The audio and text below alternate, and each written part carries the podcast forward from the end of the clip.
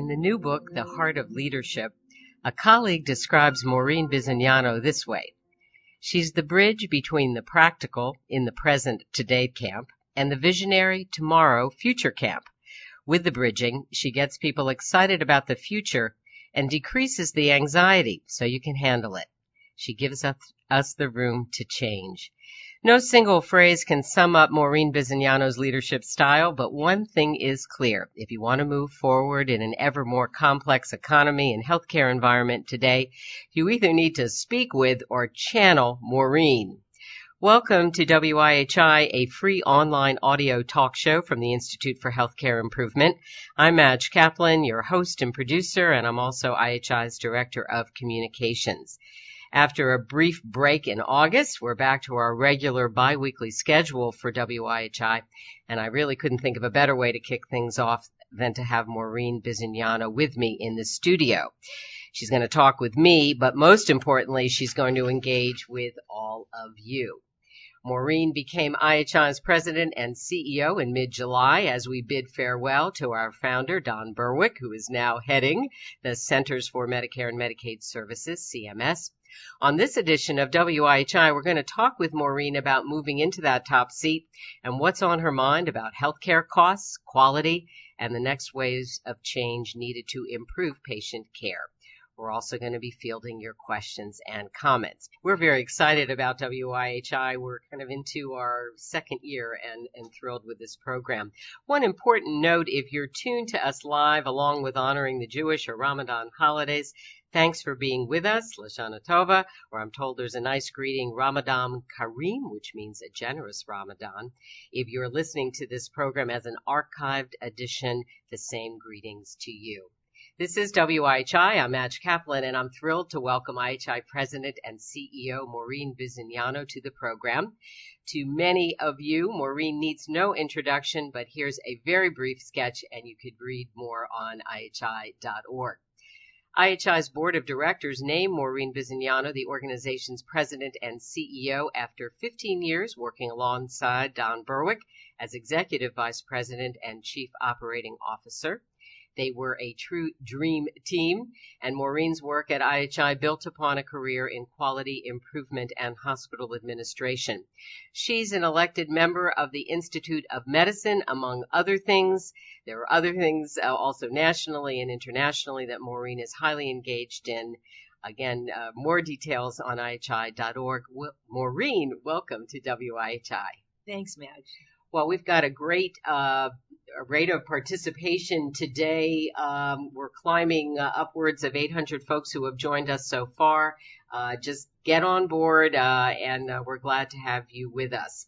Um, I'm sure many of you are eager to ask Maureen some questions and offer some comments, and we'll get to that at the half hour mark. I also want to mention that IHI's Lindsay Hunt is logged onto Twitter during the program, and if you'd like to see what Lindsay is capturing and add some tweets of your own, you can find the discussion using hashtag WIHIMB. That's hashtag WIHIMB for Maureen Bisignano. That's all one word. So, Maureen, let's get underway. I keep describing you. Uh, I've had so much fun describing this program, uh, and I keep describing you as an endless optimist. Um, first of all, do you accept that description of yourself? and if so, what feeds that uh, during especially tough times, or maybe a, you know uh, all the time? And uh, you know, how how do you do it? Well, thanks, Madge. I think it is a fair description. I am optimistic. I uh, I'm very lucky at IHI in that we have two methods for feeding my optimism. Uh, one is that we are able to create through our research and development processes new ideas, and those ideas to watch them spread across the country or across the world is truly heartening for me. And second, uh, I have the great privilege of getting out into the field and working with hospitals, with physician practices, clinics, hospices around the world. And when I'm there working with patients, I actually get to see amazing improvements. One of our former board members, Louise Liang, said it like this. She said, we're excellent at everything, just not everywhere. And so I'm optimistic because I get to see the excellent at everything and I feel like it's our job to spread it to everywhere. Okay. So people might like to uh, share that optimism with you sometimes, but I'm sure you've uh, run into plenty of frowns and furrowed brows these days. What are some of the pressures as you move about and talk to other healthcare leaders and people on the front lines? What do you hear from them as some of the things they're worried about? Well, money, of course, is, is very high on everybody's list. Uh, transparency.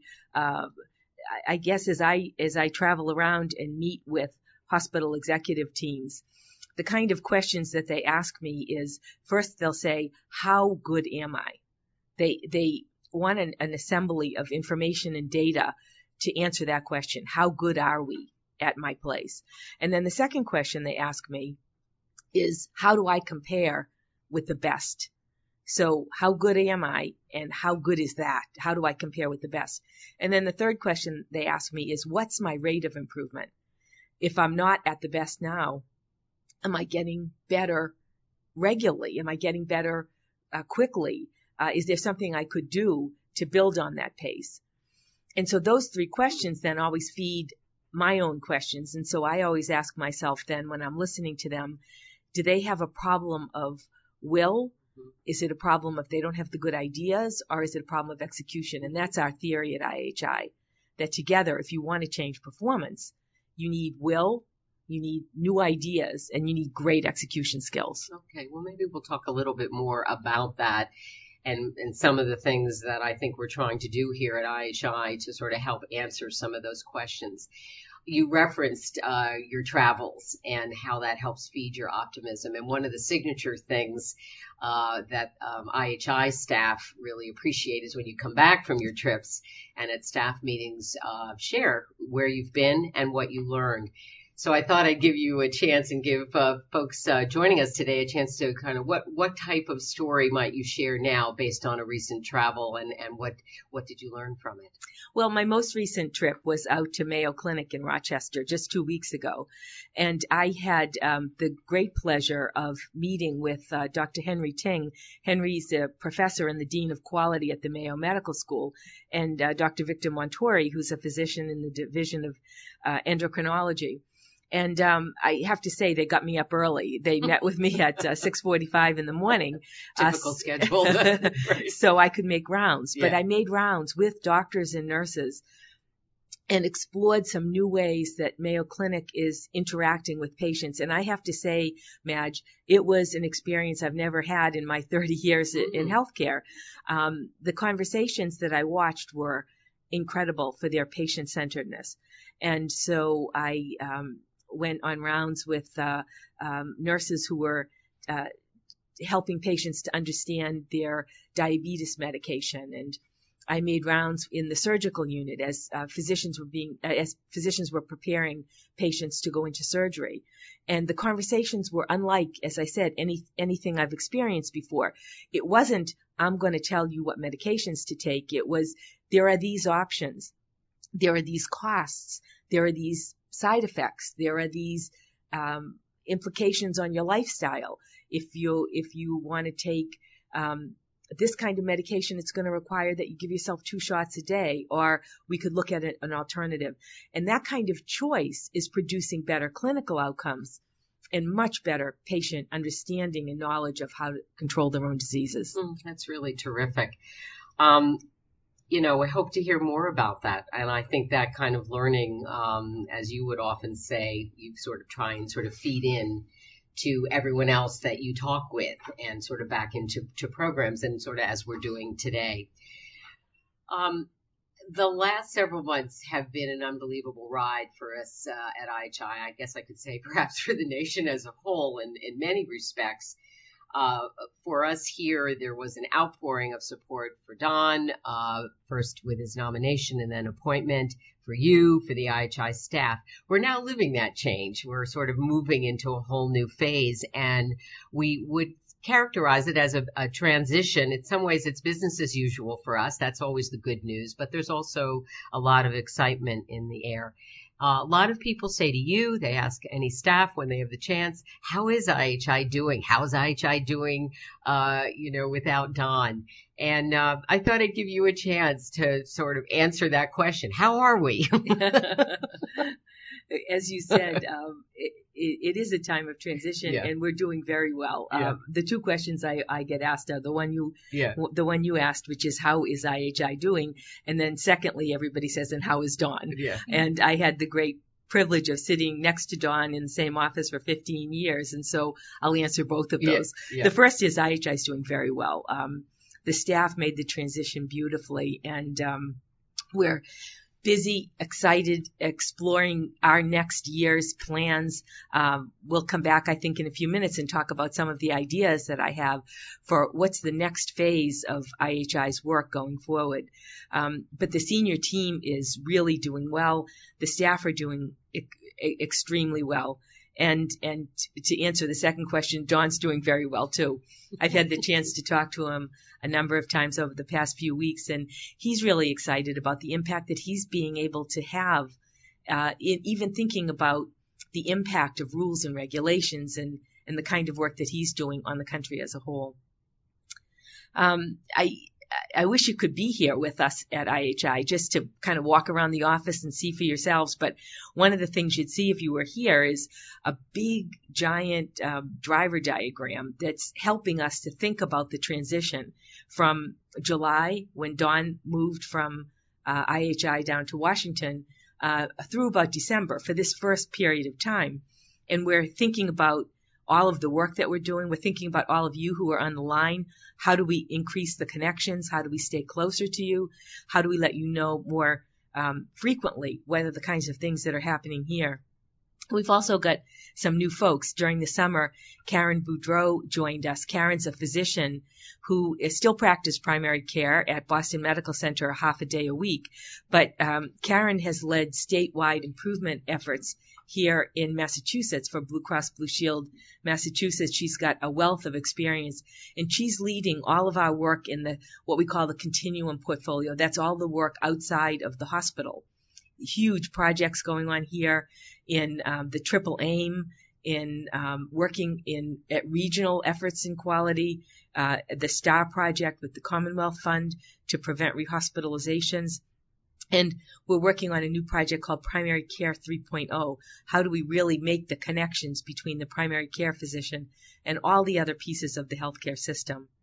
And then uh, Jeff Selberg is joining us next Monday as the Chief Operating Officer. Jeff is joining IHI to take my old position as Executive Vice President and Chief Operating Officer. And Jeff was formerly the CEO of the Exempla healthcare system in Denver, Colorado. So we're really excited about the additions to the team and, and all the work that we've got here ahead. Um, thanks, Maureen. Um, giving Maureen a, ch- a chance to sip her Diet Coke. Um, another signature item. Sorry, I'm giving away trade secrets. We have no webcam here, but um, Everybody who knows me knows I have a we're Diet, Coke. Exactly. It often precedes Maureen's coming into the room. That's no, where you know she's going to be. This is WIHI. I'm Madge Kaplan, IHI's president and CEO. Maureen Bisignano is my guest.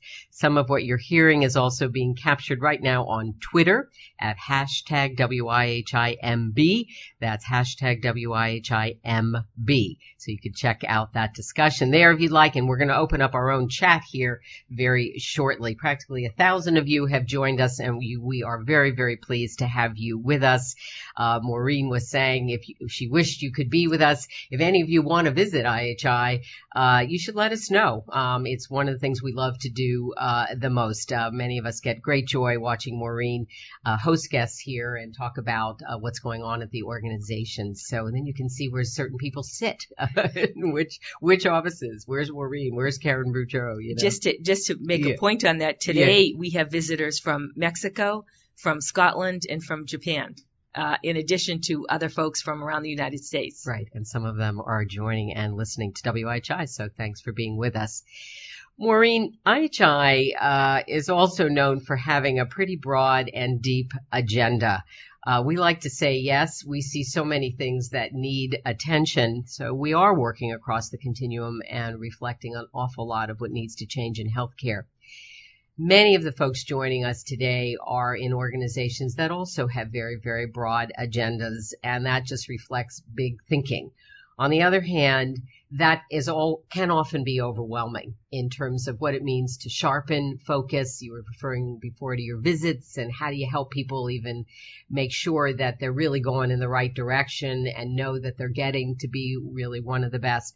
What are some of your thoughts on how the improvement community might sharpen its focus right now, particularly folks who've been at this for a while um, and might need some slightly different kind of almost like narrow, not narrow casting as in narrowing down your agenda, but just kind of where, how to pinpoint things better.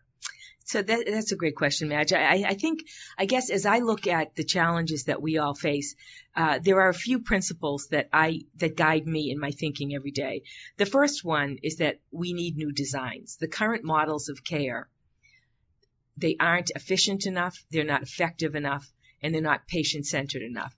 So we need new designs and pushing people to work harder or work faster isn't the answer.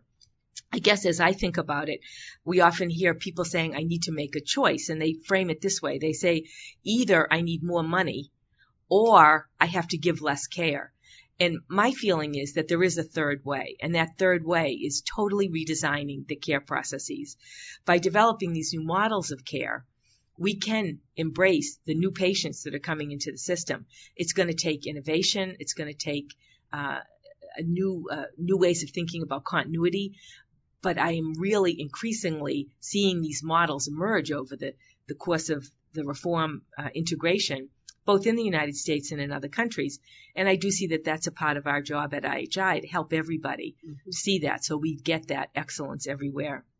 One example I might give is uh, from UPMC, and that's um, a, a, new in Pennsylvania. In Pennsylvania, yeah. University of Pittsburgh Medical Center, and one of the orthopedic surgeons there, Tony DiGioia, has been experimenting with a model that he calls PFCC, Patient and Family Centered Care, and by using this model of redesign, he's been able to produce very wonderful clinical outcomes in a much shorter length of stay.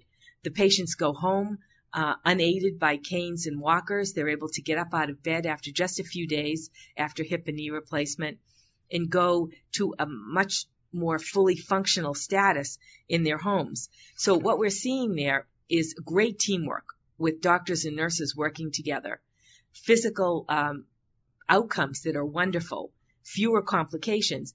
And to me, it's optimal use of the physical facilities. So they can do more surgery with the same number of operating rooms, with the same amount of staff, because the throughput has been totally redesigned with the patients. Really, the patients are right in the design process. That's that kind of creativity that I think we need to, to move on. Do you think that um, when you refer to kind of new models and innovation and sort of redesign, is that a slight an evolution in our thinking about improvement. I think, um, you know, there's so many areas where there have been so many defects, and IHI was founded very much on principles about how to deal with the defects that patients deserve safe and effective care. Um, is there some kind of, I don't know if it's subtle or not, but sort of new thinking about models and redesign that maybe people haven't even entirely absorbed yet? Well, I might yeah. change the okay. framing a little bit. I All don't right. think it's a new model. Yeah. Uh, I'm um, a, a, learner under yeah. the tutelage of Dr. Joseph Juran. He was the first quality guru that really impacted uh-huh. my thinking. And the way Dr. Juran described it, he said there are three leadership requirements for quality. And he calls it the trilogy. And okay. he said that you need quality improvement. That's what we, we've been talking mm-hmm. about identifying a defect that the patient might experience and using iterative plan, do, study, act cycles to decrease that defect. Quality improvement is the first part of the trilogy. Mm-hmm. The second part, he says, is quality control. That is, how do you assure that every patient every day is getting the same level of care? It's stability in processes. It's reliability. It's assuring that the nurses on one end of the unit are able and skilled and have the same technology and equipment to provide the same level of care as the other unit. So Quality improvement is when you see a defect you don't like. Quality control Mhm. is generally assuring reliability across the whole system. And then he adds this third piece, which is innovation. We need new methods of planning processes. When a little tweaking for improvement isn't going to be good enough and controlling the process isn't good enough, we need the new design. Mhm. We need Tony DiGioia's method of producing better uh, outcomes for hip and knee replacement. That's quality innovation. And I think we need all three. Okay, that's very, very helpful. What skills do you think are needed to um, kind of move the ball forward? And, and I'm, I'm just curious if do you think the capacity is there now, or do we also, as an improvement community, need to be starting to sharpen our thinking about skills? Well, I think we need new skills at two levels. Reform is challenging all of us. And so let me start by uh, talking about the leadership level. Um, from my experience as being a hospital chief executive, uh, CEO in the past, um, and from working with CEOs worldwide in healthcare organizations, I have infinite confidence in hospital executive teams. I, they're very, very good at reading the tea leaves and at adjusting processes. But there's two skills that I would push them on right now. One is the um, ability to do all the work they do, but connect all the pieces of the continuum. In the past, leaders have been really good at leading hospitals or leading uh, managed care organizations or leading group practices. Now we don't have that luxury anymore. We've got to travel with the patient from almost birth to death, or at least from diagnosis till they're fully functional again. And that's a new skill for a lot of people. Many hospitals still discharge patients and don't have any idea where that patient is going home to. Let me give you an example. One of our colleagues here at IHI was telling me just a few weeks ago that um, he went to visit his uncle on the day he was being discharged from hospital with a major um, brain after major brain surgery, and uh, his his uncle was becoming functional enough and was getting around a, a little bit, and the nurse was focused on discharging the uncle by saying these are the medications you need to take and this is a diet I would prescribe and she was being very focused on what he needed to do when he got home. Our colleague uh, said to the nurse, "Do you know that his wife is in a wheelchair and he is the primary caregiver for his wife?" And she had no idea. And, and so it's the missing pieces of that puzzle that we need to put together in order to assure care completeness. I'll be having uh, breakfast with Rosabeth Moss Kanter next week, and Rosabeth has been pushing us in healthcare. She said, "You always talk about." You know, thinking outside the box. She said, for you all now, it's time to think outside the building. and I agree with her that, that we need to develop a new capacity to see what, where those patients are and where they're going. I'm really excited about a new medical school uh, being just developed now at Hofstra and Long Island Jewish, where the first several months of the medical student's first year, the medical students will be working in the field in ambulances and they'll become certified EMTs. What I love about that is that the first time these medical students will meet patients is they're in their home or they're out in the field and they'll get to know this is where this patient comes from. They don't see them in the sterile environment of an emergency department as their first interaction. Right, truly outside the building. Truly outside the building. Mhm, Yeah. And then the second skill I would say for leaders is really uh, collaboration and building new business models that don't rely only on the old methods of work. Um, I, I, I said before, and I'll probably say again, I don't think there's any more money in the system. So I think we need to really think about how we eliminate waste and then how we contract and, and uh, design care with using everybody's skill level and using optimal technology to provide more care at a lesser price. So there are leader skills I think that we need to focus on. Okay. Really, really interesting stuff, and I hope it's sort of seeding some uh, thoughts for you, uh, those of you who have joined us today. There are over a thousand of you. Uh, we're just about at the half hour mark. I'm going to throw in one more question for Maureen Bisignano, IHI's president and CEO. This is WIHI, and I'm Madge Kaplan. Really exciting, excited to have this program and this time with Maureen today, and thank you all for joining.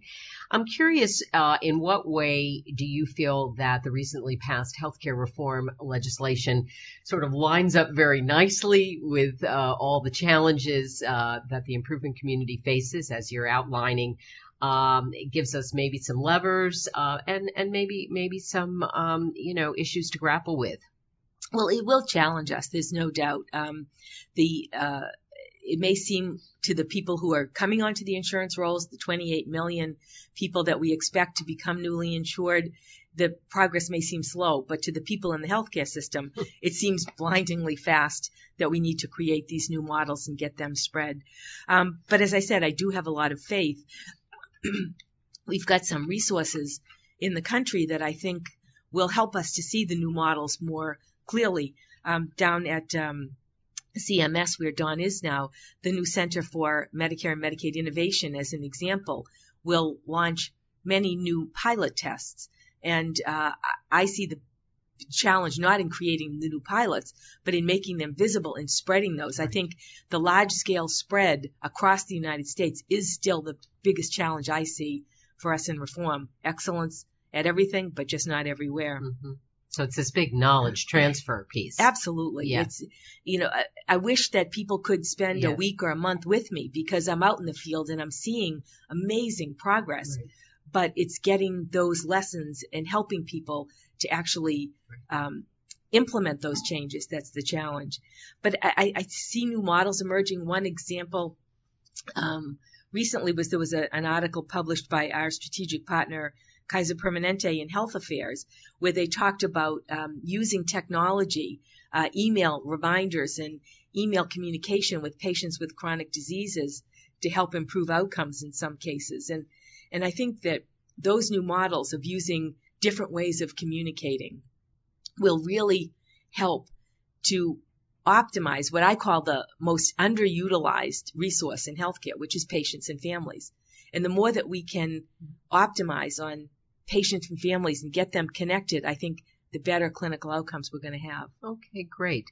All right, we're going to let Maureen have a sip of her diet coke, and uh, and uh, we're going to actually now, I think, turn to your questions and comments. I'm Madge Kaplan. This is WIHI, and I'm going to ask Jesse uh, McCall to again remind you how to be an active participant now using chat. Eager to hear what's on your mind. I know Maureen is. We tried to set the table with a lot of interesting ideas here now, uh, so uh, please, uh, we'd love to know what you're thinking as well. Jesse. Thanks, Madge. Uh, so to get your question in, um, the chat room is now open. Please select all atten- all participants. Uh, it's confusing, even I mess it up sometimes.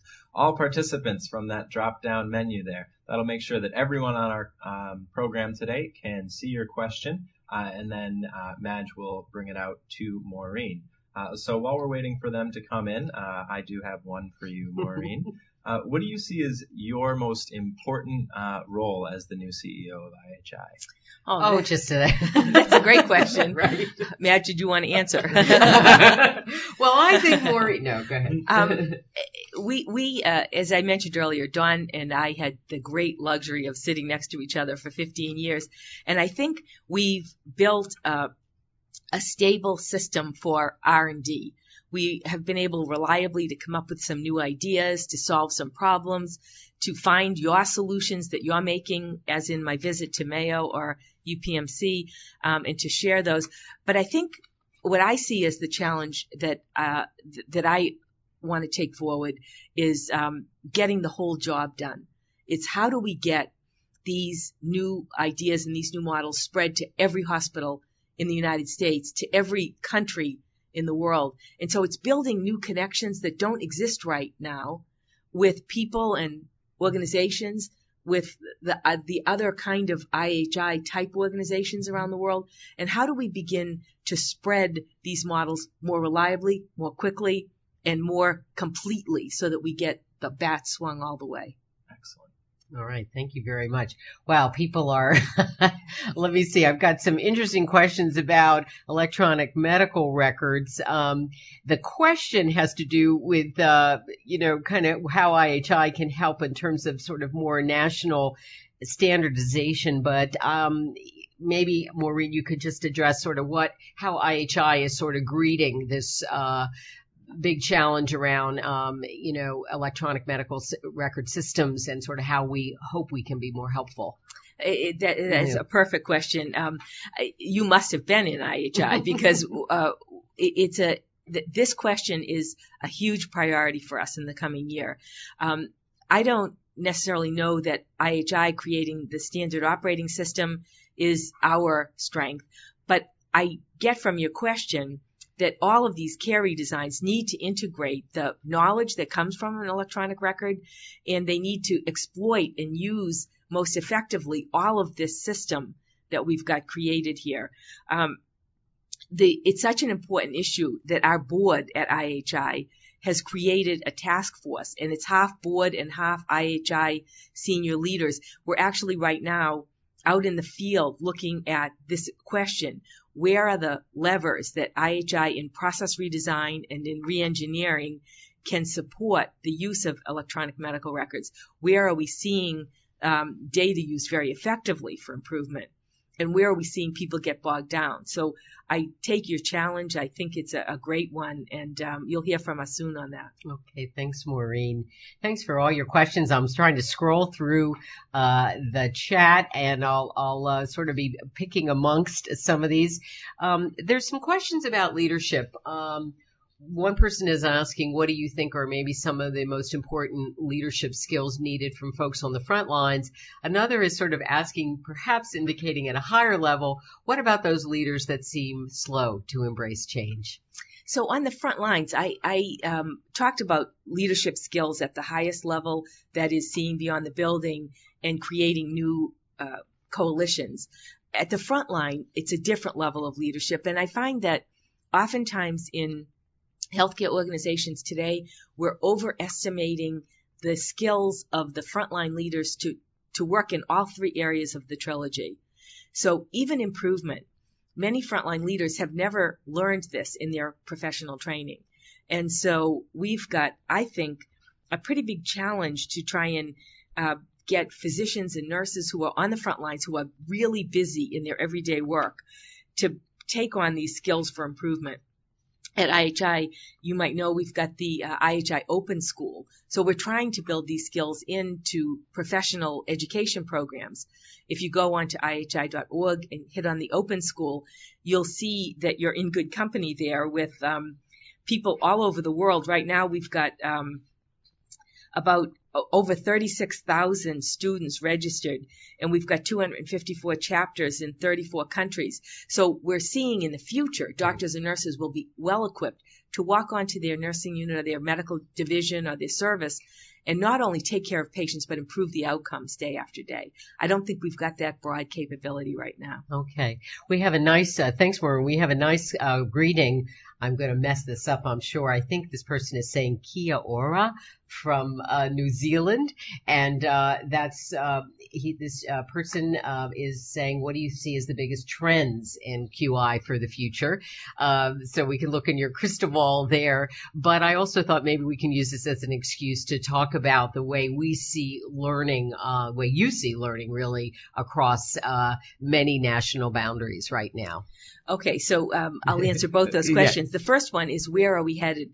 Um, if I had to sum it up, I would say um, that we're moving from uh, looking at, at safety to looking at clinical outcomes and effectiveness.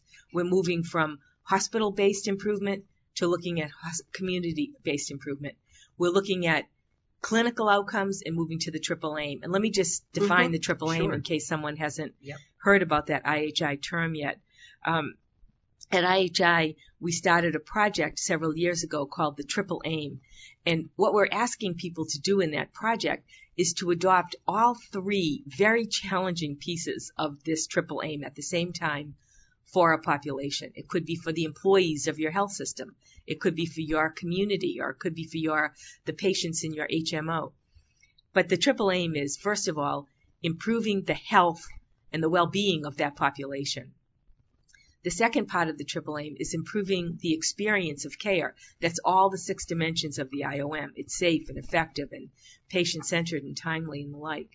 And the third bit of the triple aim is to decrease cost per capita so that we're looking at healthcare leaders who predominantly in the past may have said, my job mostly is to provide good care for these patients when they come to the hospital, taking on a much bigger role in saying now I serve a role in the community to look not only at health care, but to look at health, to not only look at expansion, but to look at cost. And so I see that as one of the big trends. We call it triple aim in a region. And we're starting to see many organizations around the United States resonate with this idea, even though it goes against some of the traditional business models. And we've learned a lot about this continuum, haven't we, from from many other nations? Absolutely. Yeah. Um, I know we've got folks from many other nations even listening in on the line, and many of the lessons we've taken have been from our work in Scotland and in, in England and uh, Sweden and, and, the Netherlands.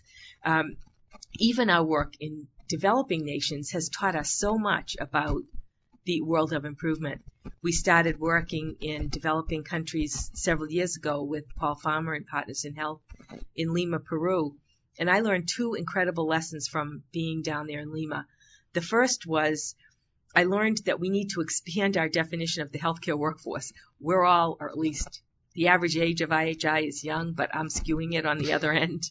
Um, we've got, uh, uh, I learned that the workforce in the United States is viewed as finite and the workforce in the developing country is viewed as is totally open. Mm-hmm. And I learned about the role of promotores and people who have the disease taking care of other people who have the disease mm-hmm. because those care systems in the community produce better clinical outcomes.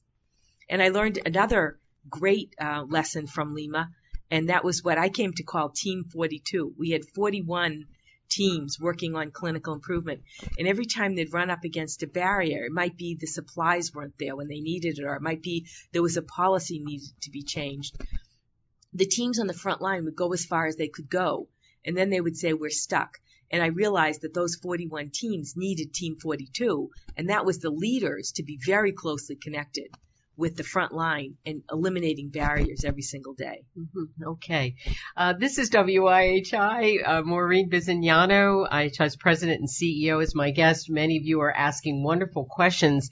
I want to remind you that you can download the chat uh, when you log off uh, on the computer today. If you're only tuned in via a phone line, you can email us at info at ihi.org and request a copy of the chat. Some of you are sending some very nice greetings to Maureen and if, are, if there are some questions that we don't get to today, we'll figure out some way uh, to answer them. Uh, several people have asked if you would say a little bit more about primary care 3.0, mm-hmm. and some folks have also even connected that into accountable care organizations all very small topics, but if, however they're connected, but maybe we could sort of deal with both. Yeah.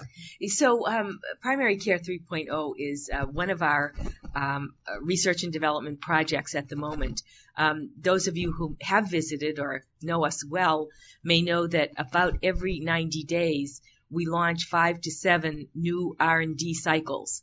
We take problems from the field, problems that you may have called me about or that you may write me about and say, I have, I'm stuck on this particular problem, and we put it into the R&D pipeline.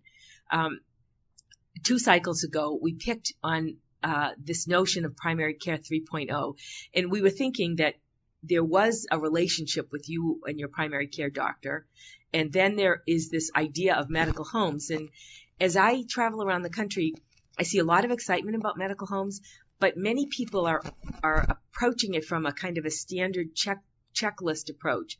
I need an electronic medical record. I need um, it's it's a technical design fix. What we're looking at with primary care 3.0 is what comes after medical homes. How do we really create linkages between the um, the physicians and and not just the physicians, but a whole primary care team?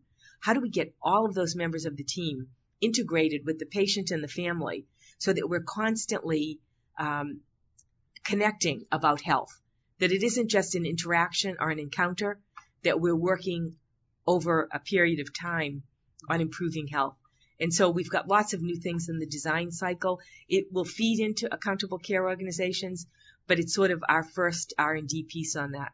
Okay. Stay tuned. Lots to come. All right, absolutely. And we do have a very robust uh, R&D uh, innovation uh, pipeline here at IHI, and uh, some of those areas are things that I try to pick up on, uh, indeed, for WIHI. So uh, you'll hear more about that as well. Um, I want to just throw my glasses back on here another question somebody is asking is about payment models, and that gets to a question even I had written down, which is I am convinced, and I know you are, that everybody who's joined us today is working very hard on a lot of issues. They they see, in many ways, share the vision that you're laying out and the complexity and the, the broadness of the agenda. At the same time, feel very squeezed on the financial front and feel, in many ways, payment models, uh, the way in which things are structured financially with healthcare in this country are not nicely lined up with a lot of what we're trying to do. I was thinking the reducing readmissions mm-hmm. is a very clear riddle for everyone in terms of uh, going after something that we know needs to be addressed, which can also take a big bite out of revenues, um, at least in the most immediate uh, sense what I know you were saying before, you know, it's sort of for everyone. Wake up and smell the coffee. There's no more money, you know, in the system, or we can't count on that. What, how, what, what is your thinking on this issue about finances and payment models and uh, how to perhaps not be able to use it as an excuse?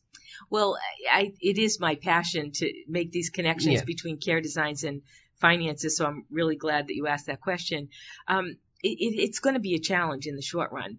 In a sense, we need to build some bridges between the old payment model, where we were paid fee for service, and a new payment model where people will be paid for bundles or paid for uh, a period of time. They'll be paid through an ACO. Um, and right now, we're living in both worlds. So I certainly understand how challenged people are in the transition at IHI, we see our job in kind of helping to build some of those bridges. As an example, I hear everybody talking about payment bundles and nobody talking about care bundles. But I think that's what we need to do is build a different way to look at care that matches up with the payment system. And, and I think that it's going to be incremental change. An example from one of my great friends in England, David Peat, was um, he was looking at a hospital system in East Lancashire that was really struggling to try and manage all the patients that they had. And there was a waiting list to get in, and every bed was full, and he was struggling with volume. Um, not dissimilar to some of the struggles that we're seeing here. Um, they're on a limited budget. So when you think about what would what would we do here? What would you do? What would a hospital do? What would I do when I was CEO? If I had a bulging occupancy and a big waiting list, I guess my first inclination would have been to say I need to build more beds. Mm-hmm. David's was different. David said, I'm going to close 10% of the beds mm. and leave all the nursing staffing and the physician staffing the same and help them to work on improvement. Uh-huh. So we taught them how to decrease decubitus ulcers and infections and anything that would be a complication that would lengthen stay. And as those complications decreased, the length of stay decreased, so so did the waiting list. And I think it's that kind of vision to build new models and to build these bridges that will help us through the next really challenging couple of years of reform to the new model. Okay, very good. Thanks, uh, Maureen. Thanks for all your questions. Um, there is a, a, question here about um, how can IHI spread uh, some you were talking about sort of new kinds of training models and you referred to uh, the new medical school that's coming online, the uh, Hofstra Long Island Jewish, and I will mention to people actually that's going to be the focus of my WIHI on September 23rd. So I'm excited that you mentioned that. Um, but people are, you know, wondering in the same way with medical training, how are those things going to spread uh, in in the same way that we talk about spread with so many other areas of work? So uh, there there are a couple of things. One is through the IHI Open School. Um, we had been at IHI working through the traditional curricula um, for medical schools, nursing schools, healthcare administration programs for many years uh, through the traditional trying to redesign and squeeze in some quality improvement training into a very busy schedule. And um, almost two years ago now, we decided to go directly to the students and open up the IHI Open School.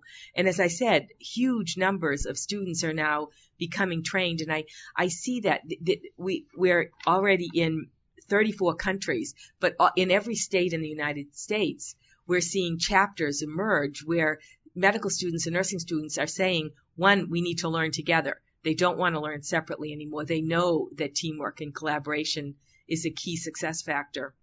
So they are, they're actually driving the conversation at every AMSA meeting and at every um, uh, nursing student meeting. Um, but secondly, we're seeing uh, doctors and nurses learn in a different way. I teach a course over at the Harvard School of Public Health every summer, and it's usually about 70 or so new physicians, um, mostly physicians, who come to that course. And they are interested in the science of improvement. They're interested in learning about measurement and interpretation of variation and um, the management of improvement um, as they undertake their careers. But I also give them an assignment that's very different, and it's the one that has really changed their lives. I give them one of their homework assignments is um, an interview with a patient or a family member of a patient. And it's in three parts. The first part of it is they sit and interview the patient or the family member. And the only question they ask is, what is it like to be the mother of a child with asthma? Mm. Or what is it like to be the wife of a person with HIV? and they they don't speak, they just listen. Mm-hmm. And what they hear is the burden of illness. They hear that their child's father won't stop smoking and that causes recurrent attacks. They hear that they don't have enough money for the medications. They hear the child is depressed and withdrawn and afraid to play in the playground because of a pending asthma attack. And then the second part of the interview is what is it like when you go to get health care? for that disease or that problem. And it's a total mismatch between the conversations that they have with their patients and the conversations that they have about the burden of illness. And then the third is they write a piece of a, a project on how they would change the healthcare system. And I think it's those kind of examples that we need to put in the hands of doctors and nurses in training to get them to see the bigger picture of healthcare. Okay, thank you so much. I'm going to just take a, a, quick pause here. We'll get back to questions. That was, of course, Maureen Bisignano. We're thrilled that you're all with us today with a discussion. Uh, two things I want to just mention as we learn more about organizations that are achieving the highest quality care at the lowest cost, something that Maureen was referencing. The engagement of governance and executive leadership is front and center in every story, and to better equip boards to lead their organization's quality programs through the twists and turns of the new healthcare environment, IHI is offering a worthwhile program called From the Top that's uh, from the top, the role of the board in quality and safety. And the next offering takes place October 4th and 5th in Washington, D.C. And there's more information about that on our website. And I also want to uh, mention something, um, and maybe I'll ask Maureen about it too, the improvement map, something that we're, we're celebrating the first year of that. Uh, and to help uh, remind everybody of what this amazing tool can do for you as you work to make hospital care safer, we're going to have a series of free webinars um, that can help you uh, use the map, uh, make care safer, smoother, reduce costs, and, and to also lead more effectively. And if you, we have a lovely little improvement map link on the homepage of IHI.org, and if you click on that, you can find out more. So maybe I'll just use that as an interesting segue, Maureen. It's been a year since uh, we took um, you know, that we went live with that map on the website. It is very much a robust tool and we gathered up so much knowledge in that. What's the significance, uh, do you think, of, of that improvement map and perhaps how you think it's helping? Well, here's what I hear in the field when I'm out working with uh, hospital um, senior teams what I find around the table is a huge diversity in priorities. The CFO is worried about the bottom line, uh, volume equations, and capital investments. The um, head of nursing is often worried about complications and patient satisfaction and integration and teamwork. The chief medical officer is worried about clinical outcomes. And the CEO is worried about putting all the pieces together and building that bridge that I spoke about earlier. Um, it's almost like you hear them speaking different languages when they're sitting around having a senior meeting. And what the map does is it creates sense for all. So what I would recommend is, is something I've done with several teams is to sit with the improvement map and in the improvement map is a tool that allows you to kind of rate where do you think you are on all the major processes of care in your hospital. And we've seen whole senior teams take that assessment and it shows you where is the diversity of opinion on priorities. But that, taking that assessment and then kind of guiding through the improvement map will help you to prioritize. What people say is it's the sense making tool for them. And so I've sat with teams as an example that said no pay for never events. One, we should never have those never events for patients. But two, there's a financial penalty. They can sort through the map to find out all the no pay for never events and then they can email it to the head of ED or the head of ICU with a complete change package, resources, links, and it's all free. Mm-hmm. So what we're trying to do here is help senior teams prioritize, make sense, and then drive improvement. Okay, very good. Well, just a couple of wrap up uh, questions and then we'll kind of close out today. Um, you know, we've, you, Maureen, and we here at IHI, and so many, I think, joining us today have watched and, and noted with great interest and participated perhaps at some levels with all that uh, developed with healthcare reform, the passage of the health reform legislation. Uh, at some point uh, recently, actually, we had a, uh, you attended and spoke, I believe, at a meeting not waiting for healthcare reform. And, um, Um, I think we've been trying to sort of see how to ride this wave here of a very changing and challenging environment in the country and clearly changes going on with policy and rules and regs and laws, et cetera, and sort of riding and going with the knowledge that we have and with all the sort of firepower power that we do have. So I guess I want to just ask you uh, kind of a sense of, you know, where where should the momentum be coming from and how much should people be uh, paying attention to what's going on in Washington? Well, of course we have to pay attention right. to it, but let me say I firmly believe that the models for national change are going to come from local improvements. Um, what I'm seeing now is in our project, uh, Triple Aim in a region, or how will we do that? We're seeing leaders come together and say, we will live up to our mission statement. Most hospital mission statements says we will improve the health of our population. And they're taking that very seriously now. So we're seeing local models, places like Cedar Rapids, Iowa, like uh, Bellingham, uh, Washington, like uh, La Crosse, Wisconsin, and Green Bay, Wisconsin, um, Richmond, Virginia. Leaders from different organizations come together and say, okay, this is our population. We are the care system, and we're going to provide new models. I don't believe that a national model will emerge quickly enough um, for all of us to employ, but I do very strongly believe, and I see it every day, these local models emerging to meet the local healthcare needs of our communities, and, and that's where I place my bets. Okay, very good. Well, I want to uh, thank all of you for joining today and to thank Maureen Bisignano. I think we got through most of the questions and comments. We will take a look at the chat as I invite all of you to do as you log off. Um, next up on WIHI on September 23rd from 2 to 3 p.m. Um, Eastern Time, that's our usual time, the buzz about medical training. It's slowly changing. Uh, that's the same title as Wanted Health Professionals Trained in Science and Humanism. Um, and uh, we're going to find out more about this interesting model going on at Hofstra and several others that I'm learning about. We've got some deans coming on who are really spearheading exciting new programs. We hope you'll join us and information about that is on our website and you can also enroll right now if you'd like. You can also download this program uh, as early as tomorrow morning. You can find it on our own website or you can find it on iTunes and we've got a, quite an interesting uh, series of programs on under our archive tab on the WIHI section of IHI.org. Vicki Minden to my left here. You can't see Vicki, but she's an unbelievable trooper with this program. And with the help of many of you, she puts together a wonderful resource document that also lands on the archive page as well. There's a survey that pops up when you log off the program today, and we would really welcome your fi- uh, filling that out. That's one way I learn uh, what worked for you in the program, what we could improve upon, as always. And don't forget, you can always email uh, WIHI at info at ihi.org. All that information is forwarded to me.